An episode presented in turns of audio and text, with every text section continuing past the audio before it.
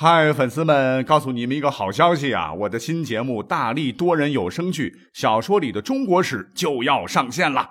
想要了解新节目或者跟我互动聊天，赶快来加入 VIP 粉丝群，入群二维码就在本期节目的声音简介中。你也可以添加我的小号，拼音大历史加三零三 D A L I S H I 三零三，然后拉您入群，我在那儿等你。管他正史野史。这里只有大历史，大力讲的历史正在播出。欢迎收听本期节目啊！有人常说嘛，历史是任人打扮的小姑娘，哈，我觉得此言差矣啊！因为有人说啊，不管你打扮的多好看啊，大家其实最想看的是她不穿衣服的样子。嗯，换句话说，就是喜欢历史的朋友们啊，都特别想像福尔摩斯一样啊，去探寻发生在遥远过去的历史真相。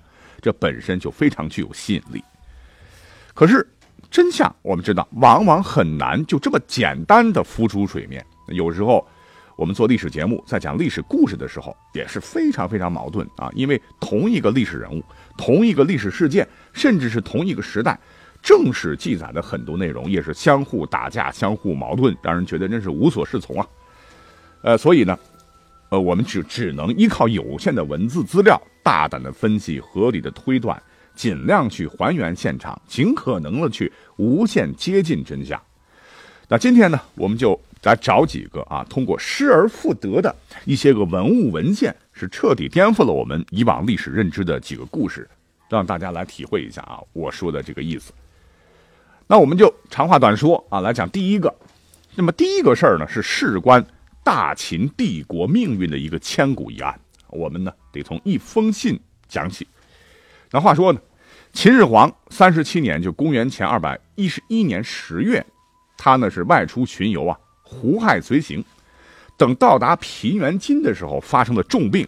那秦始皇怕自个儿出事啊，就给公子扶苏写了一封盖了玉印的信，说如果朕死了，就让在外地的他和蒙恬。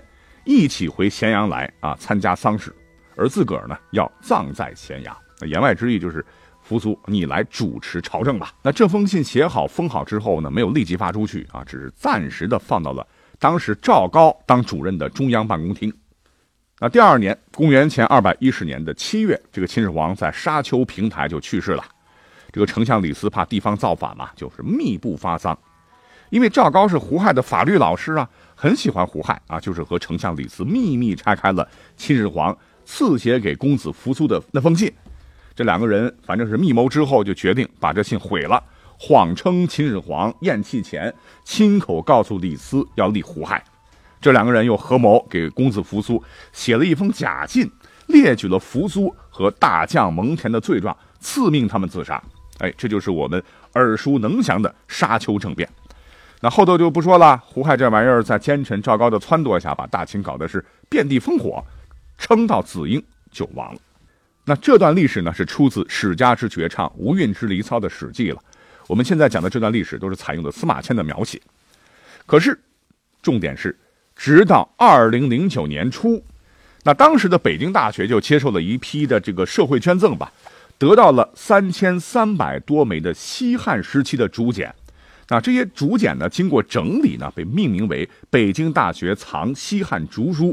这本书里呢，就收录了有竹简是五十多枚，大多保存完好，总近一千五百字的赵正书，就彻底的把刚才讲的《史记》的这段给推翻了。就赵正，他就是秦始皇。书里边呢，部分篇幅就记录了秦始皇临终前与李斯的对话，还有李斯被害前的陈词，以及子婴的谏言等。那据考证，这本书的成书年代可能是在西汉早期，比后头司马迁写的《史记》呢早多了。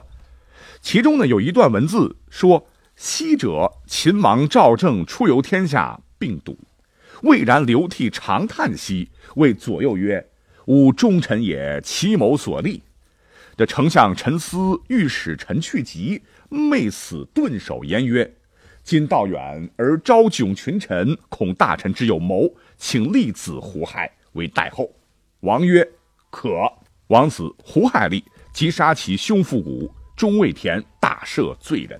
那这段话就明明白白的说明啊，秦始皇死的时候跟史记记载的可不太一样啊。是他老人家本人亲自告诉旁边的丞相李斯，当然旁边还有其他人，哎，不是《史记》写的，只有李斯一个人啊，要立胡亥当接班人的。哎，如果是这样，那李斯赵高肯定就是被冤枉喽。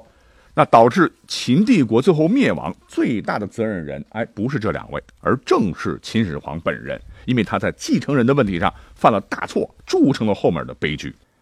那这本书呢，还有一处跟《史记》啊完全不同。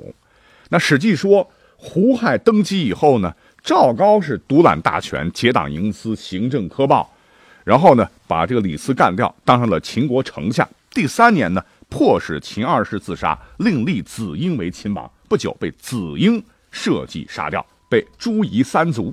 可是，在赵正书里面说啊，赵高呢后来是被秦将章邯所杀，而不是子婴。那这个章邯也是秦国的一代名将啊，最后投奔了项羽。那么问题来了，《史记》和赵正书到底哪个说的才是真的呢？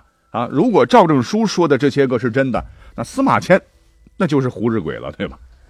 其实。告诉大家哈，不用去怪司马迁啊，因为秦末的那段历史呢，在汉朝建立的时候，社会上已经有了很多不同的技术流传呐。司马迁写《史记》只是其中采取了其中的一种说法，而且呢，我们要知道司马迁一家子在汉代都是世代为史官啊，他当时肯定也是查阅了大量的官方资料啊，其中就包括了秦国的正史。所以我在这里，我们只能说赵正书啊。是丰富了我们对历史记载有多种可能的认知，但是呢，绝对不能够就此完全推翻司马迁写的《史记》这一点啊，必须要特别强调一下。那么，既然讲到这儿了啊，还有一个一直困扰史学界的一个观点，那我想也是很多朋友到现在，呃，特别爱搞混的一个知识点，那就是你认为孙子和孙膑在历史上是同一个人吗？很多人会把他们搞混啊。这个孙膑的故事，我们语文课本、历史课本也学过啊，田忌赛马、围魏救赵，妇孺皆知。但是孙膑和这个中国春秋时期军事家孙武，也就是孙子，究竟是一个人还是两个人？哎，从古至今呢，人们一直都没搞清楚，也是一个悬案啊。因为咱们的古籍对孙武和孙膑的这个记载特别简单，那古人还特别给名人加子作为后缀，什么孔子、墨子、老子。孙武和孙膑呢，也不例外，都尊称为孙子。尤其是从古至今啊，我们在社会上看到最多的哈，只有《孙子兵法》，呃，所以，呃，这两个名字是不是同一个人，让人相当迷糊。那在《史记》当中呢，也有介绍啊，说孙武是齐国人，他把兵书十三篇献于吴王阖闾，吴王阖闾仔细研究了孙武写的《孙子兵法》，知道孙武擅长用兵啊，聘请他为大将。而孙武死后的一百多年后，又出了孙膑。这个齐国大将田忌啊，就把孙膑推荐给了齐威王。齐威王呢，就向孙膑问兵法，然后拜他为军师。啊，他的意思就是历史上存在过孙武、孙膑两个人。孙子兵法是孙武写的，可问题是刚才讲了，孙武呢，他也是一个军事家。齐威王向他问过兵法，那他就没有写一本孙膑兵法吗？后头啊，直到到了宋代，因为年头太久远了，当时的很多历史爱好者就提出了很多的猜想。啊，有人就说这个历史上可能根本就不存在这个孙子这个人，因为专门记述春秋历史的《左传》中根本没有他的记载。还有人大家推测说，《史记》写的不对，这个《孙子兵法》的作者他不是孙武，而是春秋战国时期的无名氏所作。这个孙武和孙膑可能是同一个人，《孙子兵法》就是孙膑兵法，云云，反正是孙武、孙膑，《孙子兵法》、孙膑兵法，哎，搞成一锅粥了。那从古代到民国到建国，一直都搞不清楚啊。直到一九七二年四月，在山东省临沂古城城南的一座小山上，这个考古人员是意外发现了一座规模不太大的汉墓群，就彻底解开了这个疑团。因为这个墓葬里面有大量的竹简，而且幸运的是，上面的字儿啊，大部分还能辨认。那经过清理，考古学家发现。这些竹简的内容十分丰富，绝大部分是古代兵书。他们惊喜地发现，这其中呢就有最珍贵的这个《孙子兵法》的竹简和失传多年的《孙膑兵法》的竹简。那由此呢，也就厘清了这桩历史疑案。因为从这个内容上来看的话，《孙子兵法》呢主要注重的是军事战争理论和战略方面的问题，而孙膑兵法主要讲的一些战役、战术和作战指挥的一些非常具体的战术问题。由此来看，这个孙膑兵法应该是对孙子兵法的一种继承和发展。那基于此啊，我们所称的孙子就是孙武他老人家和孙膑呢不是同一个人，孙膑实际上应该是孙武的后人。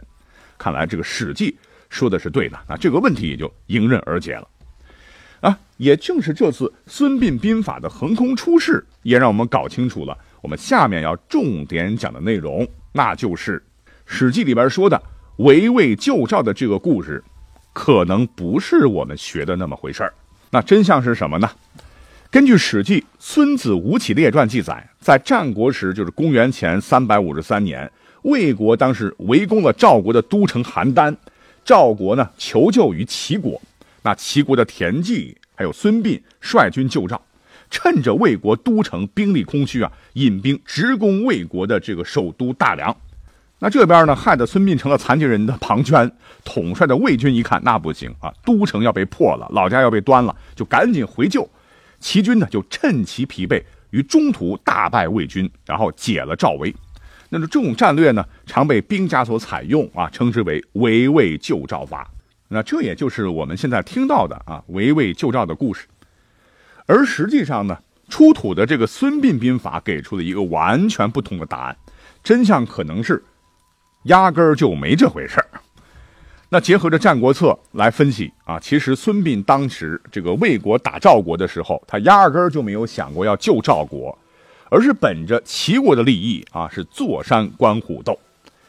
历史上真实的情况是，战国时，公元前三百五十三年，赵国国都邯郸当时确实被魏军围困啊，不得已向齐国求救。可当时的齐威王呢，是召集大臣商议，这个时候相国邹忌认为。不救赵国，因为对齐国有利。但是另一位大臣叫段干鹏则说呀，不救赵国，魏国占领了邯郸就会变得更加强大，这对齐国不利。可是如果直接咱们出兵攻打邯郸的话，很可能这个魏国一看，哇，联军失众，就不敢打了。可是若不开战，那这样魏军和赵国的实力就不会被削弱，这对齐国也没有利呀。于是啊，不是我们所熟知的孙膑，而是段干鹏，他建议。让齐威王分兵两路，一路去打魏国的襄陵，来削弱魏国实力。那赵国这边呢，咱们什么也不用干啊，就等着魏军击破了赵国邯郸城之后，咱们呢再派一路，派谁呢？孙膑和田忌去攻打疲惫的魏军，以逸待劳，以实击虚，故能一举两得。齐威王最终采纳了这个建议。那换言之，就是说我们所熟知的围魏救赵，很可能就是假的。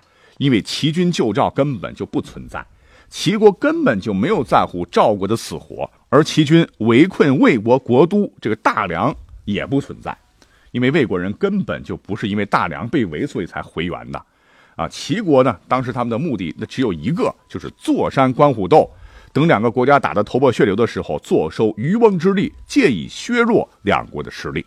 所以看看哈，有时候我们熟知的历史故事未必是那个样子的。好本来是想再详细讲两个，那时间关系呢，我们就再简单补充一下吧，让我们这个节目再丰满一些。你比如说，在公元前二百零九年，那么这一年呢，我们历史课本都说了是陈胜吴广大起义，是因为连绵的阴雨啊，让他们不能如期赶到目的地来服徭役。那按照秦法规定，误了期限呢，就要被全部处死。陈胜吴广领了一干人等逼急眼了啊，发出了“王侯将相宁有种乎”这样一个声音。然后我们要伐吴道、诛暴秦，揭竿而起，由此爆发了中国历史上的第一次农民大起。而实际上啊，真相是根据1975年10月在湖北省孝感地区出土的《睡虎地秦墓竹简》中得知，秦国当时的法律条文这个徭律规定，只为朝廷征发徭役，因大雨或洪水导致的耽搁，可以免除本次征发。哎，这就这跟我们认知的历史就不同了，因为陈胜说谎了。那还有一个故事，也是我们所熟知的，就是一些史书说的，说秦始皇建设的阿房宫啊，富丽堂皇，后来被项羽一把火烧了个精光。其实阿房宫根本就没有被烧过，因为在二零零三年底的时候，陕西省的考古研究所对阿房宫田野考古发现，在阿房宫的夯土层上根本找不到被火烧的红土。换言之，就是找不到红土，就证明阿房宫根本没有被烧过啊！这是一个考古学的有力证据。在《史记》当中也说，说秦二世即位时啊，阿房宫室堂未就，就还没建好。因始皇崩，阿房宫被迫停工，将七十万劳力全部去修秦陵了。等到四月份复作阿房宫，没想到陈胜吴广起义。这阿房宫啊，最终是没有建成的，也就是说，阿房宫压根就是个烂尾工程啊。